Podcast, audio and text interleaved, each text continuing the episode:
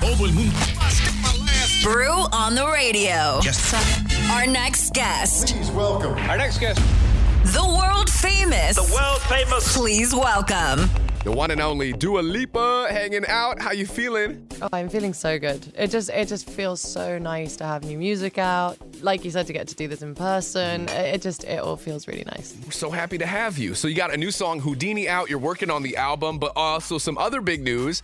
You bought back all your music. I did. Yes. Congratulations. Thank you very much. Why was that important to you? Um, I think it's just something I've always wanted um, to be in control of my own music, and I think um, all young artists should really understand the business behind music, especially in the beginning. I think it's incredibly important, and so to be able to have all the rights back to my songs feels really good.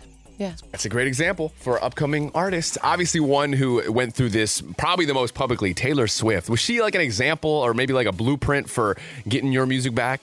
I think what had happened to Taylor obviously is was something that completely s- started getting people to understand that they should have a lawyer and like understand the business of music for sure. Um, I think owning your publishing was just something that I, I really wanted to have. I think a lot of artists go like independent or do their own thing. I just wanted to have my whole catalog. Well, congrats again. All right, we're going to do the quickest game ever called Dua Lipa Faith. Get it? I like it. You get it? Very good. Amazing. I got this box. You're going to reach in and see if you can figure out what is inside the box. I'm really I'm a little bit nervous. You can watch this and more with Dua Lipa at odyssey.com slash brew or on the socials at The Brew Show.